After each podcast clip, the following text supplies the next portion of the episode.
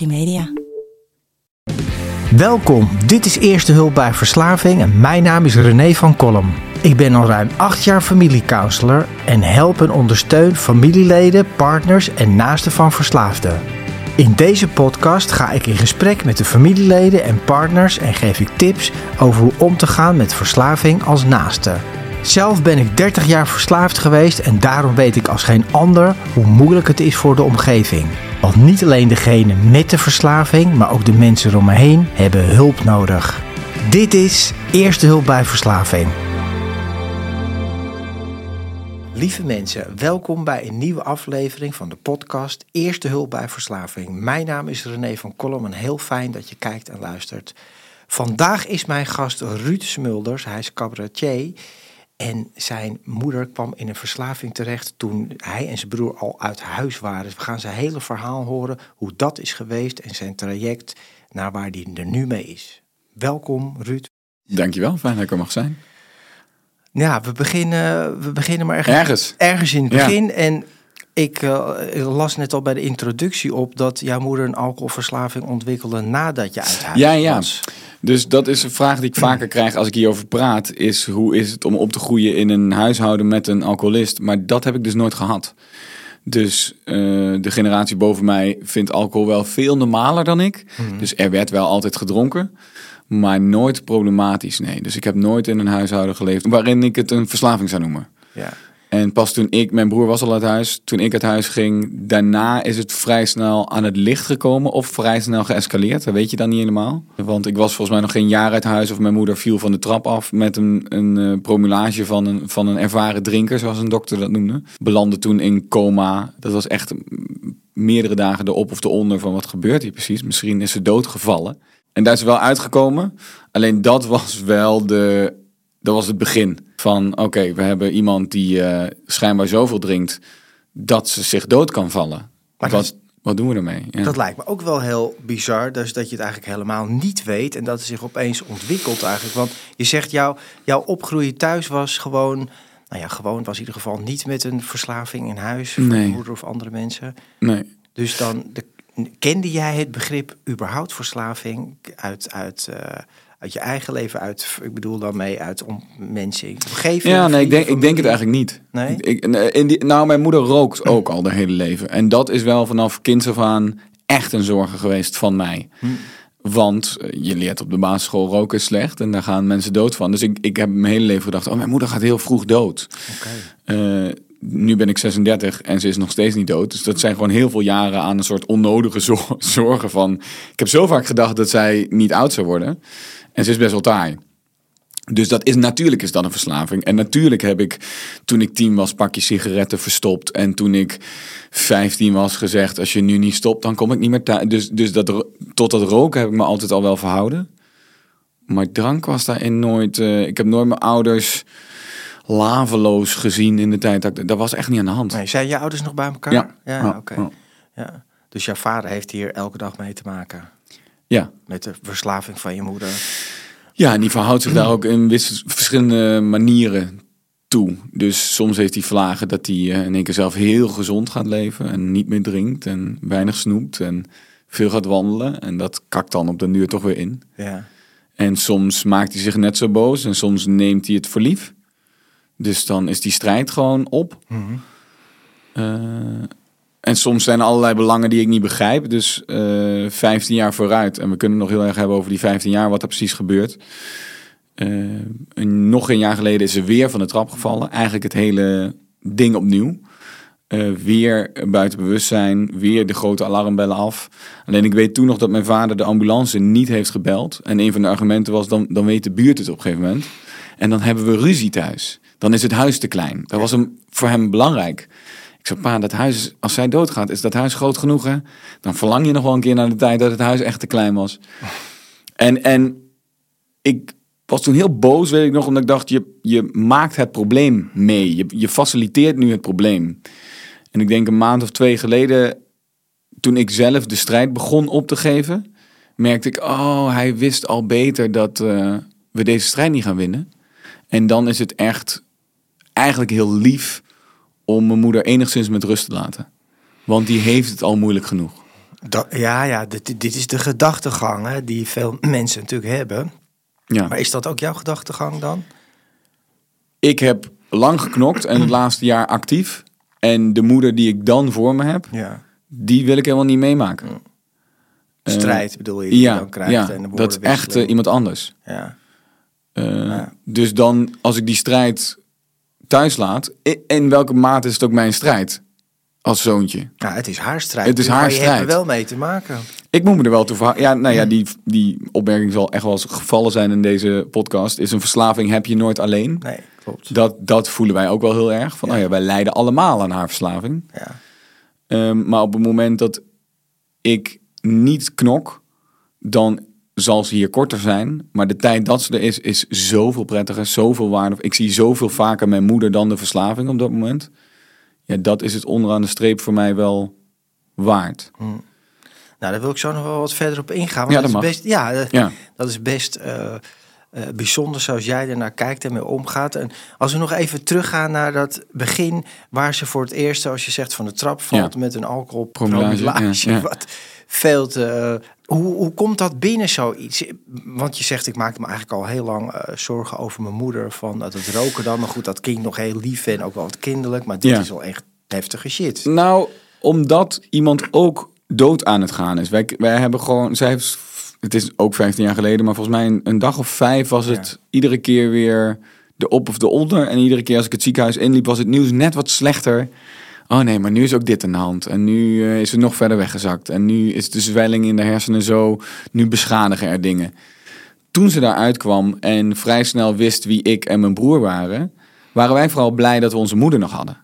Ja. Dus de blijheid dat zij door het oog van de naald was gekropen, daar, daar teer je best wel lang op. Ja. Echt jaren. Ja, die is dan groter dan de zorg van... Hey, ze heeft 100 veel te veel- Ja, ja, Ik, we waren gewoon blij dat ze dat overleefde. En dat was Ja. een succesmoment. En toen zij bijkwam, eh, zij eh, ontkende dat ze in coma had gelegen. Zij ontkende dus ook dat ze gevallen was. En op een gegeven moment komen dan de... Ja, ik weet wat jij Ja, denkt, ja. want dat denk ik nu pas ook. Ja. Eh, daarna komen de doktoren die vragen aan haar: hoe voelt u zich? Wilt u naar huis? Ja, een vrouw die niet doorheeft dat ze geschaad is, beschadigd is, die, die wil naar huis. En dat Ja. mag dan. En wilt u fysio? Nee, want dat is niet nodig, want Nee. ik heb geen klachten. Ik ben niet gevallen, zeg maar.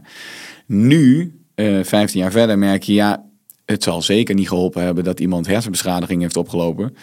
Maar het is ook zo de stem, het narratief, de, de, de kracht van verslaving om het narratief bij te stellen naar jou is.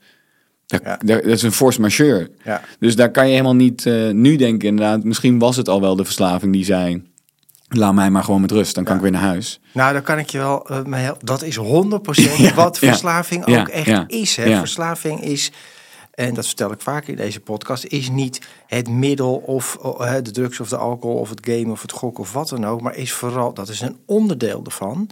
Ze zeggen zelfs van dat is eigenlijk maar 30%, maar 70% of soms wel 80% is dat hele gedrag, hè, dat hele rookgordijn. Het is niet zo. Ja, en het daar zit ook de mee. meeste pijn, hè? Ja, dat ja, iemand het gewoon weigert toe te geven.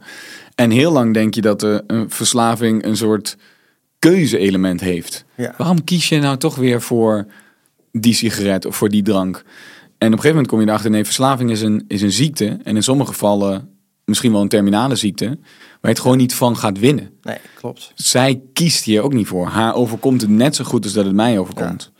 Maar dat, dat duurt heel wat jaren voordat je dat begrijpt. Nou ja, dat, dat is eh, inderdaad zoals het is. Kijk, als je het hebt over verslaving, daar zit het woord slaaf in. Nou, dat Ah, ja. zegt alles. Ja. Hè? Dus ja, dat is niet, dat is, daar is het op gebaseerd. Hè? Dus je bent slaaf van iets wat sterker is dan jij bent. En waar op dat moment de keuze wegvalt. Dat je eigenlijk, nou, ik wil het niet doen, maar ik zeg tegen mezelf, vandaag ga ik het niet doen. En je doet het toch. Ja. En je doet gewoon dingen die je eigenlijk toch niet wil en ergens ook wel wil. Maar die trekkracht is zo groot. Alleen om er iets aan te gaan doen, want dat is wel een keuze. Je kan natuurlijk wel zeggen, we noemen dat in herstel, of je gaat een opname of een behandeling volgen. Ja. Daar is dan zo'n verzet tegen.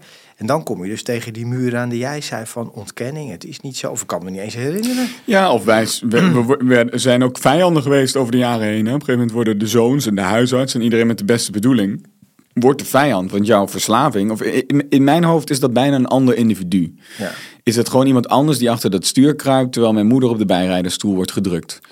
bedoelt. Dus op het moment dat ik praat met mijn moeder over haar verslaving, Ja. dan praat ik met de verslaving. Ja. En ik weet niet waar mijn moeder dan is. Die, die ogen lijken ook matter dan wanneer ik mijn moeder spreek.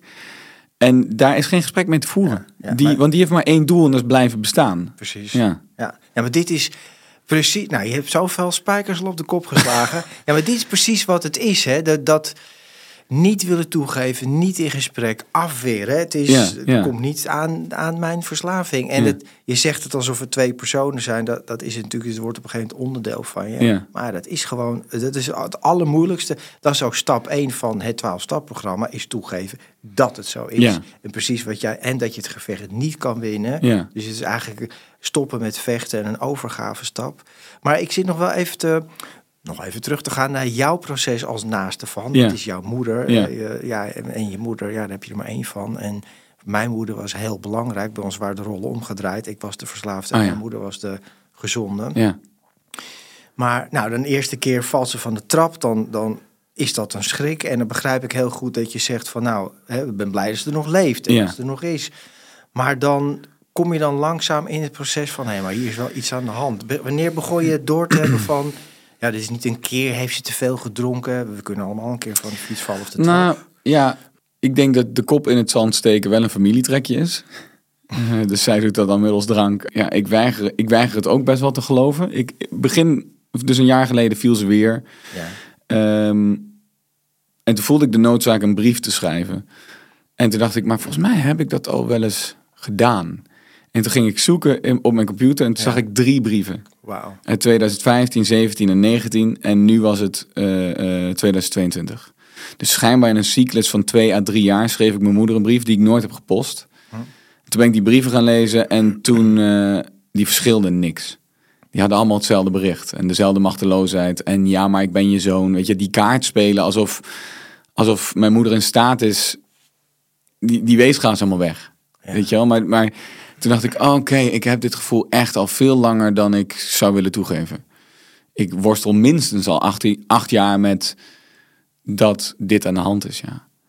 En wel, wat, welk gevoel is dan het sterkste bij jou? Wat is dan de boodschap zeg maar, in zo'n brief naar je moeder toe?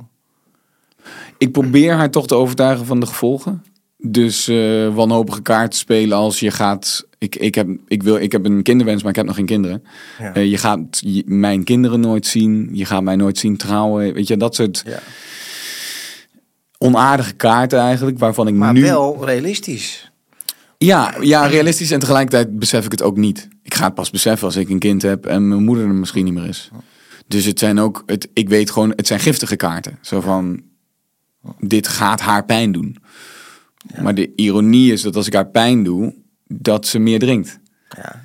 Dus wat ik denk dat reddingspogingen zijn, zijn versterkers. In ieder geval Ja, in, in het geval ik- van mijn moeder. Ik begrijp wat je bedoelt. Ja. Weet je, dit is gewoon zo. Ik ben heel blij, tussen aanhalingstekens, met alles wat je zegt. Omdat dit is precies waar mijn worstelen. Ik hoor ook heel vaak mensen zeggen... Ja, maar als ik dat ga zeggen, dan duw ik ze helemaal over de rand. Nou, kijk, maar ik heb natuurlijk over, over de, door de jaren heen echt wel echte ruzies met haar gehad. Ik heb echt wel dingen, Confrontaties. ja. tuurlijk, door het huis gegooid met eh, eh, nu, dit gaat nergens naartoe en ik wil dit echt niet. Ja. En dan had ik een maand geen contact, of soms twee of Ja. drie. Nou, dat weet je dan ook. In die drie maanden verandert het narratief. Gaat het vanuit Ja. je bent gevallen en ik werd boos naar eh, Ruud is altijd zo boos. Ik weet niet waarom mijn zoon mij niet mag. Eh, het zou wel te maken hebben met die hele oorzaak verdwijnt. Ja. Dus, dus na een maand of twee geen contact was het enige verhaal wat nog bestond dat ik een hele onaardige zoon ben. Ja. En dan denk je, ja, oké, maar de gezondheid is wel poreus. Dus wat wil ik? De, de pijn van haar niet zien is toch groter dan de pijn van haar zien in verval. Dus dan ging je weer terug. En dat is een dans die heeft gewoon 15 jaar geduurd. Waarin ik echt wel eh, wanhopige pogingen heb gedaan. Maar die wogen gewoon nooit op tegen iemand niet meer zien. Ja. Ja. Maar weet je, je beschrijft eigenlijk zo goed en eh, maar ook hoe complex dus eigenlijk verslaving is. Hè? Want zo het laatste stuk waar je het over hebt, hebben we het helemaal niet eens meer over alcohol, maar hebben we het over dus dat hele gebeuren wat erbij komt. En Ja. dat is precies het probleem. Kijk, als iemand alleen maar drank het probleem zou zijn, of wat het ook is. En je zegt, ja, daar moet je van af, hè, want dat is gewoon heel ongezond voor je. We gaan naar een dokter. Hè. Dat is het lastige van deze ziekte. En dat is, nou ja, het is een tip, maar het is eigenlijk meer een feit. Dat normaal als iemand een ziekte heeft, nou, noem maar een ernstige ziekte op, nou, dan ga je naar een dokter. En dan ga je, zegt die dokter, nou mevrouw, u moet eh, dit en dat en dat gaan doen en innemen.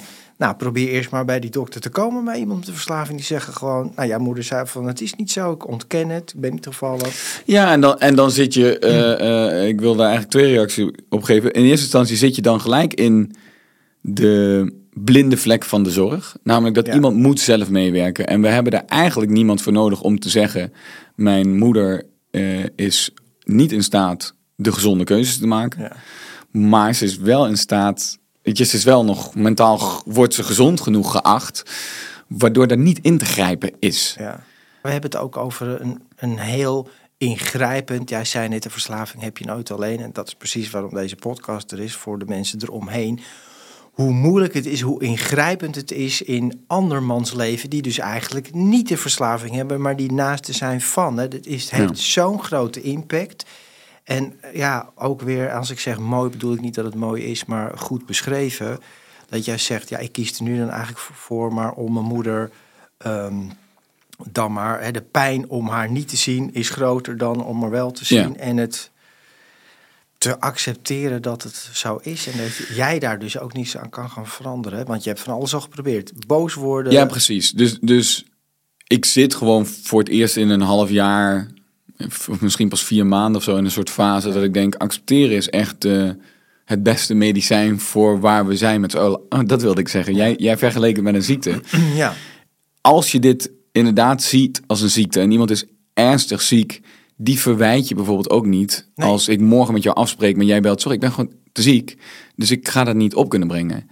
Mijn moeder heeft echt wel momenten gehad dat ze het eigenlijk niet kon opbrengen om helemaal naar Utrecht te komen. Of als ze bij mij was, na een uur weer terug te gaan. Ja.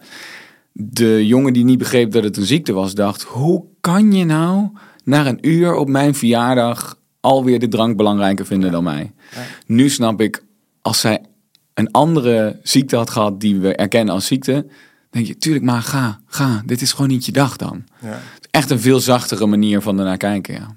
Ja, ja ik, ik vind het, het, is, het klopt helemaal wat je zegt. En toch schuurt het bij mij ook van binnen. Want ik, weet je, je denkt dan ook van potverdorie, weet je, dan kies je toch voor de drank in plaats voor eh, van. En ik heb het zelf, daarom schuurt het ook bij mij. Ik heb het zelf ook gedaan. Ik heb ook mensen laten zitten, de band laten zitten, mijn moeder laten zitten, mijn, mijn allerliefste vrouw laten zitten, wat die echt de liefde van mijn leven is. Maar toch ben ik gewoon dat gaan doen, weet je. Mijn moeder is 73, hè? dat is ook nog wel anders. Ja, Ehm, doordat ze zo lang heeft gerookt, ze heeft een hele heftige vorm van COPD. Eh, de evenwicht is niet meer wat geweest is door alle vallen. Ze is echt poreus. ja, Ik weet ook niet wat er te halen valt als zij nu afkikt. ja.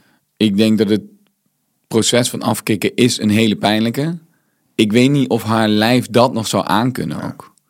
Dus in die zin denk ik dat ze in een laatste fase zit van haar alcoholisme. En als ik dat 15 jaar geleden had begrepen, dan was er misschien meer nog te veranderen. Ja. Ja, ik, ik ben altijd daar nog wel heel positief. Ik denk dat dat wel kan. Hè? En dat al zal iemand een half jaar clean en nuchter zijn, of, of een paar, want 73, ja, het is niet de jongste, maar het is ook. Ja, dus dat kan altijd. En ik, ik begrijp wat Het je is zegt. ook hoor. zelfbescherming. Dat Ja. als ik nu vast accepteer dat Ja. dit niet lang gaat duren, dan hoop je dat die klap minder hard aankomt als het zover is. Maar we hebben ook het laatste jaar op een gegeven moment wel dingen op touw weten te zetten. Wel met haar naar een huisarts. Wel alle dingen op tafel. En dan krijg je terug, oh ja, verslavingszorg kunnen we in gang zetten. En ehm, op een gegeven moment, toen ik dit gesprek begon op haar verjaardag, van hoe is het daar inmiddels mee? Ja. Toen vond ze dat ongezellig, is dan het interessante woordkeuze. En toen is ze met een glaasje wijn en een sigaretje naar buiten gelopen. En toen is ze daar de evenwicht verloren en gevallen. En heeft ze de heup gebroken. En ik merkte gewoon, oh ja, ik, jij geeft aan dat je mijn hulp niet wil. Dan, dan ga ik hem ook niet geven. Nee. Dat was gewoon een hele nare, vervelende kaart om te moeten spelen. Maar, maar jij zegt over. Maar dit is toch ook. Wat, wat kan je anders doen? Hè? Dit is ook wel wat je. Ja, maar ik weet dat ik met zo'n schuldgevoel naar huis ga. Dat ik wil een liever mens zijn dan dat.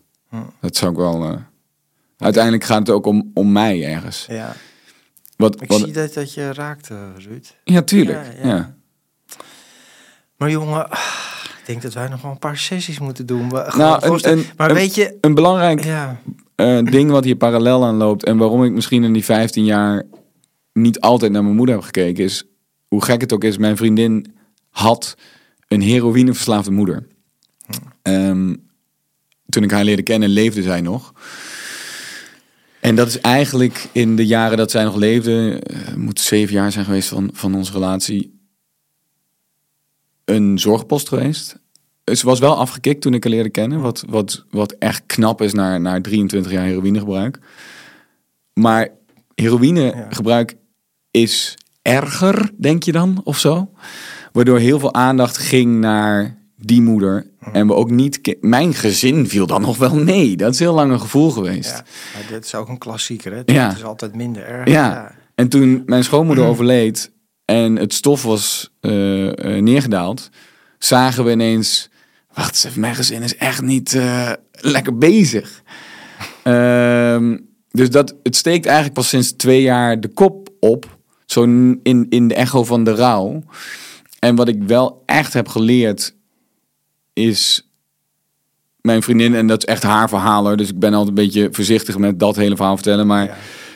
als je een heroïneverslaafde moeder hebt, is je jeugd niet ideaal. Nee, laat, ik het, laat ik het beperken daartoe. Dus er zijn een hoop pijnlijke momenten geweest. Ja. Toen zij overleed, was er geen één pijnlijk moment meer wat het won van de dood. Dus de dood concurreert, er concurreert niks met de dood.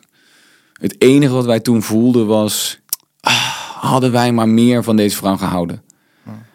Ik heb nu een herkansing. Ik weet hoe het is als iemand straks wegvalt na alle narigheid die een verslaving met zich meebrengt. Eh, moet, ik moet dat gevoel voorkomen. Ik moet het gevoel hebben als mijn moeder overlijdt. Ik heb in ieder geval zoveel van haar gehouden.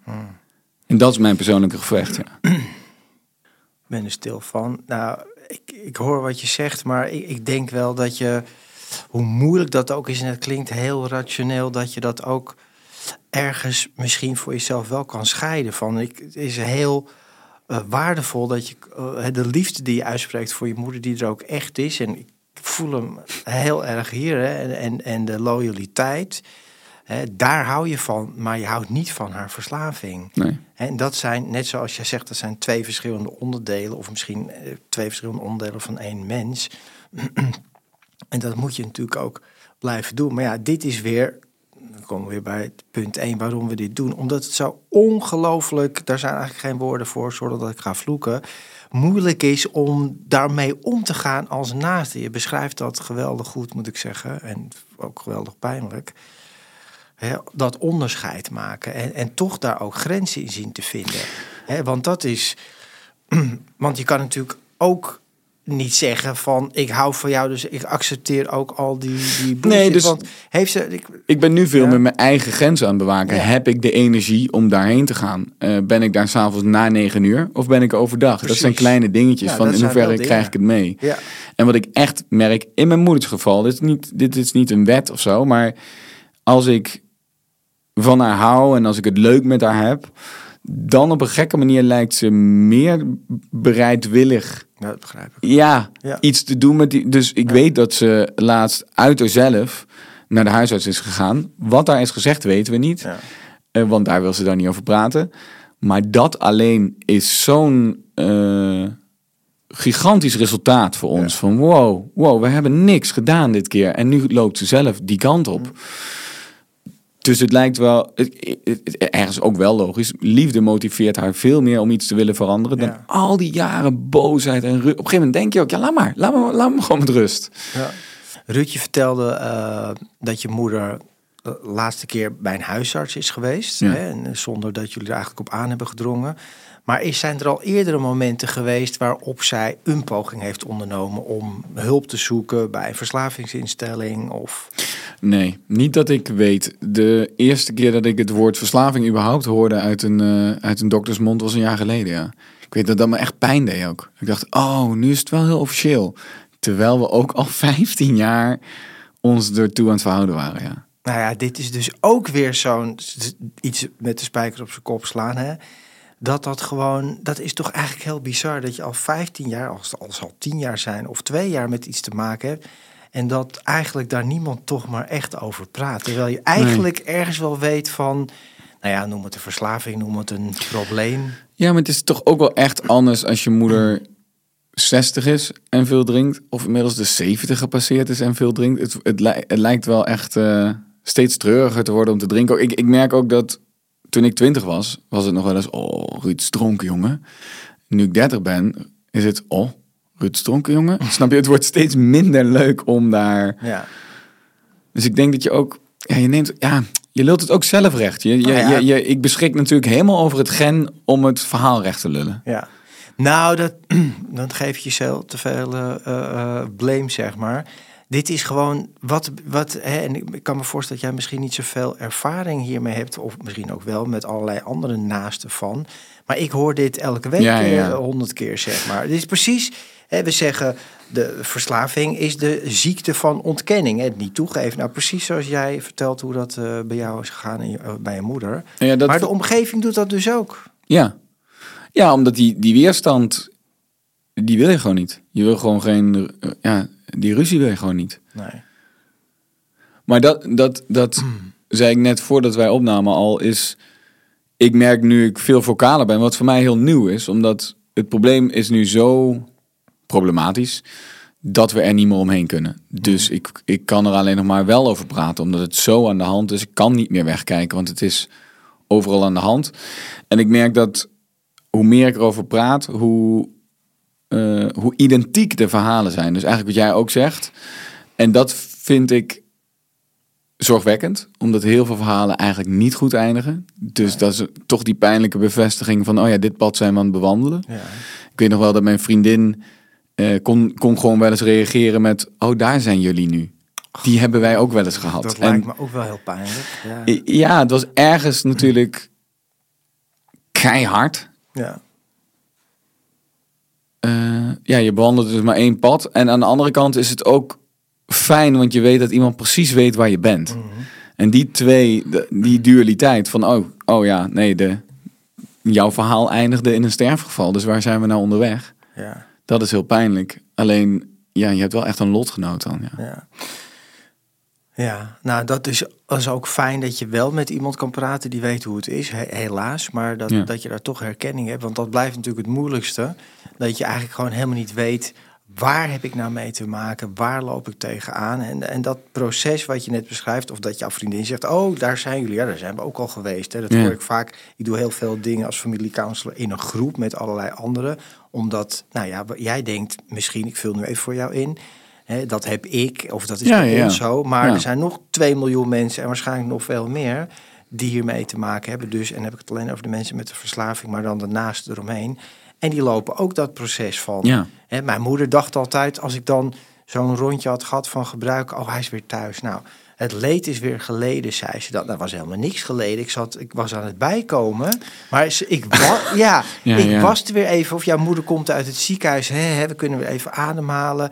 Er is weer even rust. Maar er verandert natuurlijk helemaal niks. Nee, je wordt ook steeds minder optimistisch. Dus dan zijn we bij een huisarts en dan eh, op een gegeven moment brak ze die heup en toen werd ook verslavingszorg afgezegd en werd- alles in één keer afgezegd. Ja. Omdat wij, wij besloten op dat moment toen zij die heup weer had gebroken, in een moment van wanhoop, heeft mijn broer afscheid genomen van mijn moeder. Die zei, ik heb te veel respect voor jou om jezelf, eh, om je, jou zo te zien aftakelen. Dus ik neem bij deze afscheid, pap, bel maar als het zover is. Wauw. Dat is de enige kaart, de laatste kaart die je hebt. Maar ook om, ook, klinkt ook als zelfbescherming. Om, om het, Ja, maar ergens hoop je, hoop je van, ik weet dat zij van niks meer houdt dan van de zoons. ja, Dus als we er dat afnemen, dan moet er toch een belletje afgaan. ja. Maar de waarheid was dat ze de dag daarna de verslavingszorg af zei, stoppen met roken af zei, de huisarts zei, ik wil niet meer dat je me belt. Dus dat is zo duidelijk dat als je haar stript van liefde en verkettert, dat het het probleem helemaal legitimeert voor haar. Ja, juist. Ja, Ja. dus je moet, je moet er gewoon met een, eh, met een rugby-outfit terug in. ik hou van je, bam, bam, bam, bam. Dat is toch wel wat het is. Ja, ik begrijp heel erg wat je, wat je zegt. Hè. Dus, maar dat is natuurlijk ook waar iemand in een slachtofferrol kruipt. Hè. Wat- Dat, dat deed ik ook. En dat, dat zie je bij alle mensen van. hè, ja, jij laat me in de steek of jij begrijpt me niet. En Hey, eh, eh, Ja, de, de gevolg wordt, eh, het gevolg wordt, wordt eh, de oorzaak, of zeg ik het, ja, zo van, ja, maar jullie zijn altijd zo onaardig. Nee, nee, nee, er zat nog iets voor, namelijk dat dit probleem er al was. Ja, precies. Ja. Ja. dat jij drinkt en dit veroorzaakt. Ja. Maar ja, dat, dat, is, dat hoor je in jouw hele verhaal terug. Het ontkennen, het niet gewoon in het gezicht willen zien voor wat het is. Ja. Da- daar begint het. En daar stopt het natuurlijk ook. Want als je dat wel doet, ja, dan zou je er ook iets mee moeten. En je bent de hele tijd geneigd eh, je eigen gezonde retoriek erop te projecteren. Ja. Want je snapt toch wel dat. En, en ik weet nog wel dat ik. eh, ik weet niet of ik dat net, net zei, maar. eh, op een gegeven moment. In, in momenten van wanhoop heb ik, heb ik ook een vieze kaart gespeeld. Door te zeggen: Oké, je moet kiezen: drank of je kinderen. Het was heel lang stil. Ja. En toen was haar antwoord: Een drankje op zijn tijd moet toch kunnen? En daarachter: Ik zie het probleem niet. En dat, is, dat is letterlijk wat het is. Dat, dat moet je helemaal serieus nemen. Want zij ziet dat probleem niet. Ze ziet het gewoon niet. Nou, ik ga je toch wat over zeggen, Ruud. Hm? Ja, het, twee dingen. En dat doe ik echt vanuit mijn werk als familiecounselor. Jij noemt het een vieze kaart. Ik noem het eigenlijk heel erg een, een eerlijke confrontatie aangaan. Het is op een gegeven moment of-of. Dus het is inderdaad... Hè, wil je iemand uit de ontkenning krijgen... hebben ze ook, net als ik dat zelf nodig had... echt een koude douche nodig. Want het is niet onder een gezellig kopje koffie... hé hey mam, of wie, tegen wie het ook zegt... Hey, nou, volgens mij heb jij een probleem, dan moeten we dat dan doen. Nou, dat gaat hem niet worden. Dus die... Hij moet binnenkomen. Hè? Dus ik vind, het, ik vind het echt geen vieze kaart. Nou, ik het is- het een, een oprechte. Het is gewoon niet de man die ik wil zijn. Ja, maar Ja. Dat, dat is niet leuk. Nee, maar dus dat wil ik ook bewaken. Ik wil niet op een gegeven moment aan, in die hoek staan van gewoon naarste. Dat wil ik gewoon. Dat, dat is me dan toch ook meer waard. Ik denk, oh ja, nee, dat. eh, Maar, maar het is toch eigenlijk gewoon. Het is toch niet naar zijn, is toch ook echt eerlijk zijn. Dat je eigenlijk eerlijk bent. Alleen het is wel. Het is pijnlijk, het is ongemakkelijk. Als je het hierover gaat hebben, door die ontkenning weg te halen, dan kom je allemaal, ook als naaste, bij een heel kwetsbaar naar stuk terecht. Of een pijnlijk ingewikkeld die stuk. twee pijnlijke kaarten van je moet kiezen, is volgens mij geen eerlijke vraag aan een ziek iemand. Je kan Nou. niet aan iemand die ernstig ziek is vragen: je, je moet kiezen of je gaat nu mee wandelen 10 kilometer, of we gaan, ik kom nooit meer langs. Dat, dat kan, dat is gewoon. daar je- zit wanhoop in die stelling.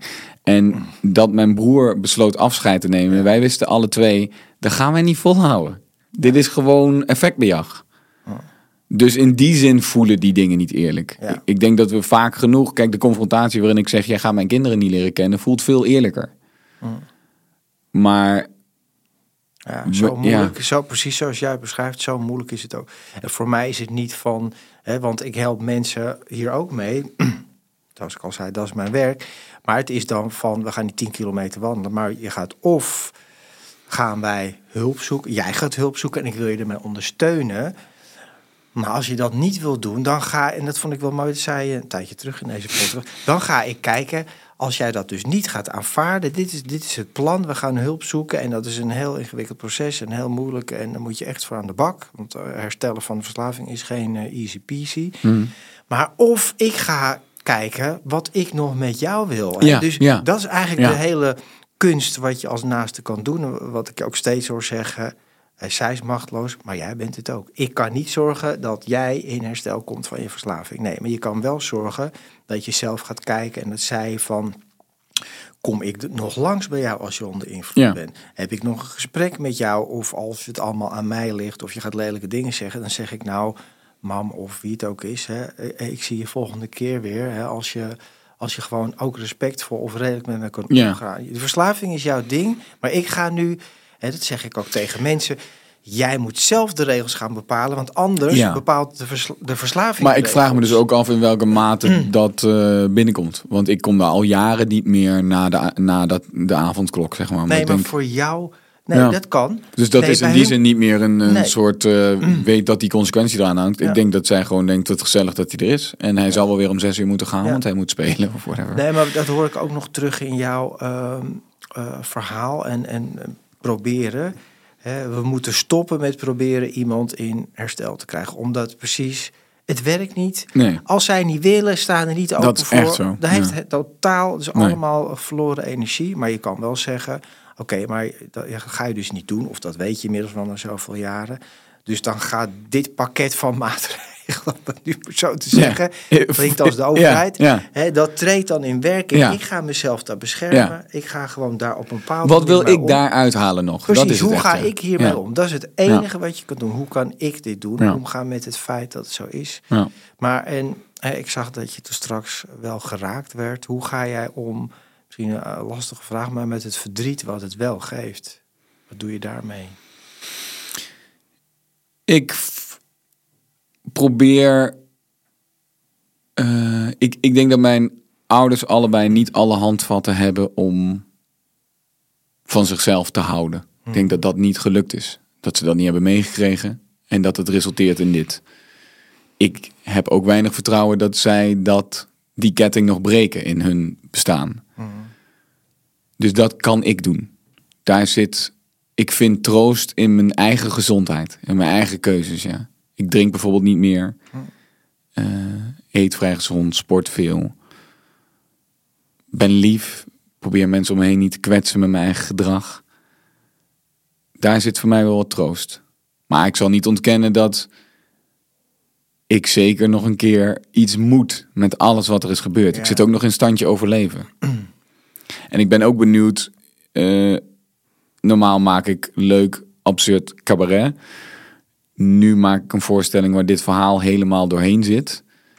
Ik ben benieuwd hoe ik uit die strijd kom. Of ik. eh, ja, daar- ik ga ook mensen spreken natuurlijk. Ja. Ik, ga, dat, En je gaat reacties krijgen. ik ga reacties krijgen als ja. ik jouw getallen hoor van hoeveel mensen er verslaafd zijn in Nederland. En dus alle mensen daaromheen. Misschien vind ik wel heel veel troost bij eh, lotgenoten. En dat ik vrij vaardig ben dat, dat te kunnen vertellen, dat verhaal. Ja. Ik vind ook wel echt, dat- ik vind gewoon heel veel... Ik, maak ik maak ook grappen hierover. Dat is ook mijn coping, zeg maar. En eh, daar kunnen we toch met z'n allen om lachen. Inclusief mijn moeder. Dus daar zit ook wel, Ja. daar zit ook wel een soort tragicomische kant. Die, waar, dat vind ik ook poëtisch. Ik vind het ook mooi. Ja. Ik weet nog wel dat ik met mijn moeder aan het strand was. Eigenlijk nadat ik die strijd al had opgegeven, zal ik maar zeggen. Ik was er omdat mijn vader wilde wandelen, maar mijn moeder kan niet zo lang alleen meer zijn. Dus ik was mijn moeder aan het entertainen eigenlijk. Ja. Eh, toen waren we op het strand en we hebben het over alles gehad behalve het probleem. Wat eigenlijk heel voelde alsof ik gewoon weer met mijn moeder, op- het zoontje van mijn moeder was. En lekker op het strand.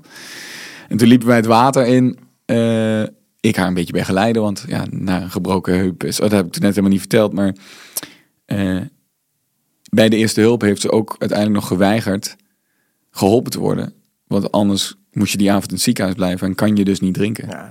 Dus zij is met gebroken heup en al naar huis gegaan. Dat was het. Dus dan merk je ook, oh ja, nee, maar die stem, als het die kracht Ja, heeft. is zo dwingend. Ja. Er houdt niks, hè. Tien, zoals mijn vrouw altijd zei, tien paarden houden je niet Nee, tegen. Als nee. je wil gebruiken of drinken, je gaat het gewoon doen. Ja. Ja. Dus op een gegeven moment moet je daar dus doorheen om te snappen, oh ja, nee, ja, het is, dit is eh, terminaal bijna de, in, in haar geval. Ja. Toen stond ik met haar in het water, haar te begeleiden. En toen zei ik, mam, niet in het water plassen, want dan worden de vissen dronken. En daar moesten we allebei zo hard om lachen. Dat ze ook bijna viel. Dat ik zei, ja, ik ga niet nu jou alsnog laten vallen. dat jij doodgaat door mijn grap. Dat gaan we gewoon niet doen. En daar, daar zit voor mij wel... ehm, daar zit voor mij wel iets. Dat is ook heel erg ons gezin. Ja. Waarin we elkaar vinden. Waarin we het, de dunne lijn bewandelen tussen het niet ontkennen. Maar het niet de hele tijd aangaan. Dus ik heb niet het gevoel dat ik lieg tegen mezelf. Door te ontkennen dat er een probleem is. Alleen de vorm levert lol op en lucht op. Ja. En daarbinnen accepteren we verder. Ja. Maar ja, dat is dus ook echt aan jou hè? En, en voor de naaste van hoe ga ik hiermee om? Sommigen kunnen dat, sommigen kunnen het accepteren, sommigen zeggen echt van.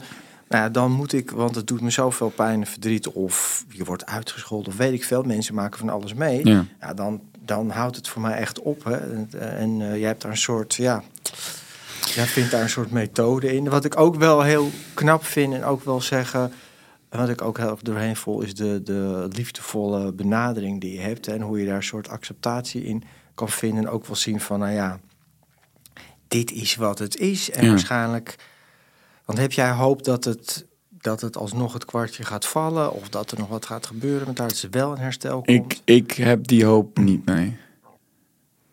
Nee, dus, Nee. dus dat zou betekenen dat heel plat en ook hard gezegd jouw moeder waarschijnlijk ook eh, eh, ja, het, je gaat er niet langer van leven, hè, zeg maar. Dus, dus, dus het zal ook haar leven korter laten Ja. zijn. En ja, dan moet je toch ja, moet je zeggen. Ja, Ja, ik, kijk, ik heb die ho- ja, hoop niet. En, en als je dat eh, dus niet meer hebt, dan valt daar binnen ineens vallen dingen mee. Hoe Eh, bedoel je dat? Nou, dat ze dus laatst uit zichzelf naar een, eh, een huisarts is gegaan. En op zijn Nederlands, als je het mij vraagt, kwam ze met heel veel pillen terug. Hè? Dat is dan de, de beste oplossing. Nog meer verstommen wat je al voelt. Ja. En zonder die, dat gevecht aan te gaan, zei ik, oh ja. Ja, dan word je. Ze zit al op die bijrijderstoel, wat ik net zei. Nu word je in de achterbak gelegd, zo'n beetje. Oh. Oh ja. Ja. eh, ik, ik weet niet of eh, helemaal niks meer voelen de oplossing is. Ja. En toen is ze dus nooit begonnen aan die pillen. Hm. Toen dacht ik, ah, wat grappig. Er is ergens Toch, iets. toch een klein stemmetje dat doorheeft. Het gaat niet goed, maar dit is een onhandige keuze. Dat valt al mee. Ja. Ja, ik merk ook dat, dat het ook veel met mij doet. Ik word er ook soort boos van op gewoon hoe dat gaat, hè? ook in die gezondheidszorg. Dat er, dat zei je ook een, een aantal minuten terug in, deze, eh, in dit gesprek, dat, dat er pas na zoveel jaren überhaupt wordt gesproken over verslaving. Dat er zo weinig bekend is, ook bij reguliere artsen die echt hun best doen en petje af voor al het harde werk wat ze doen. Maar dat het gewoon, het is gewoon een ondergeschoven kindje, wat een gigantisch is. De roze olifant in de kamer waar we het niet over hebben, maar hij is er wel. Ja. En alles beïnvloedt. Nee, maar eh, eh, kijk, verslaving al. Maar dan zit je met alcohol überhaupt in een schemergebied waarin eh, Ja. het gewoon in een supermarkt ligt. Hè? Dus wij erkennen überhaupt niet dat dat een, een probleem is. Dus Nou, en dat is wel een goed, even een feitje dan. Alcohol van alle drugs, hè, je hebt een, een, een, een soort top 10, zullen we maar zeggen, van verslavende middelen en dingen. Maar er zijn meer mensen verslaafd aan alcohol dan alle drugs bij elkaar Oh opgeteld. Ja, ja, ja. En wij denken vaak toch, nou ja, wat je in het nieuws ziet, en, en, is het toch vaak, eh, nou ja, de handel en, en, en, en smokkel, Ja, ja, ja. criminaliteit en is vaak drugs. Maar alcohol is zo geaccepteerd, zo Ja. legaal, zo normaal. het is echt, het is leuk. Het zit helemaal vervlochten met ons sociale leven. Ja. Eh, en niet dat ieder drankje verkeerd is, Zeker maar eh, je, je stelt dus iedereen open aan een verslavingsgevoelig middel. Ja. Maar jij, En- jij zei het ook net, alcohol is een harddruk. Ja, 100% ja. Ja.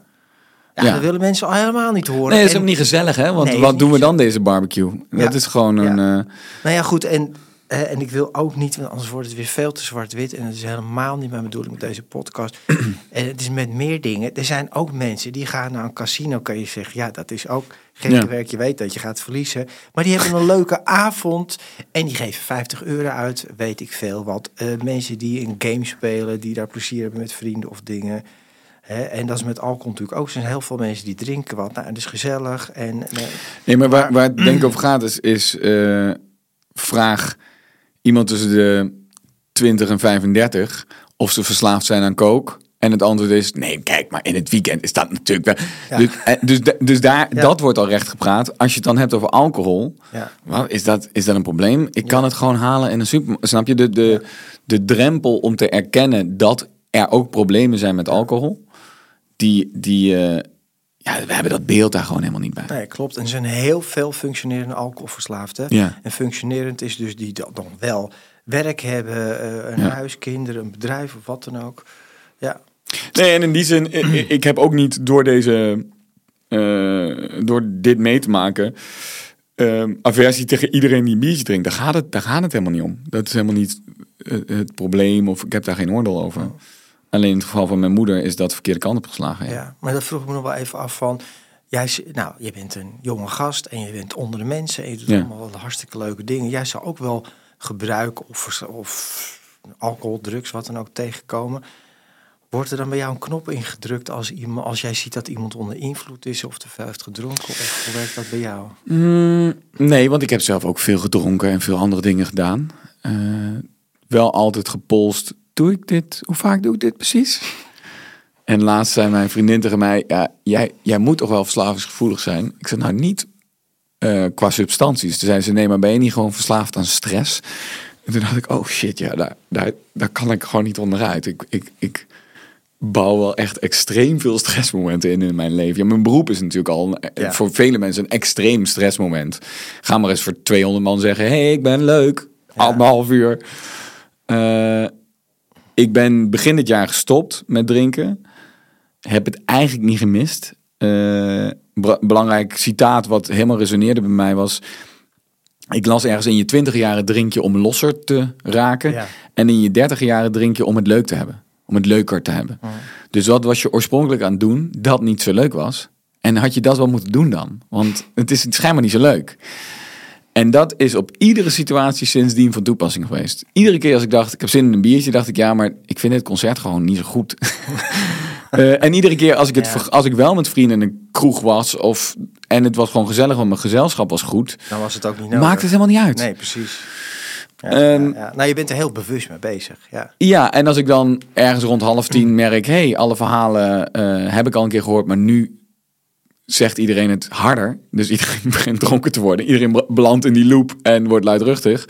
Nee dat, nee, dat neem ik ze niet kwalijk. Ik ben bijna blij dat ik denk, ja, ik ben morgen om half negen echt topfit. Lekker, jongen. Ja. ja, precies, zo is het. Ja, Hey, en wat ik ehm, toch nog even benoemen, omdat ik het ook heel eh, bijzonder vind, kwetsbaar vind en aansluit op mijn missie, is dat jouw volgende, of waar je nu al mee bezig bent, Ja. hè, jouw theatervoorstelling, Rudiversum, Rudy. Rudiversum, eh, ook echt gaat voor een groot deel over nou, de verslaving van je moeder Ja. en wat het allemaal teweeg eh, brengt.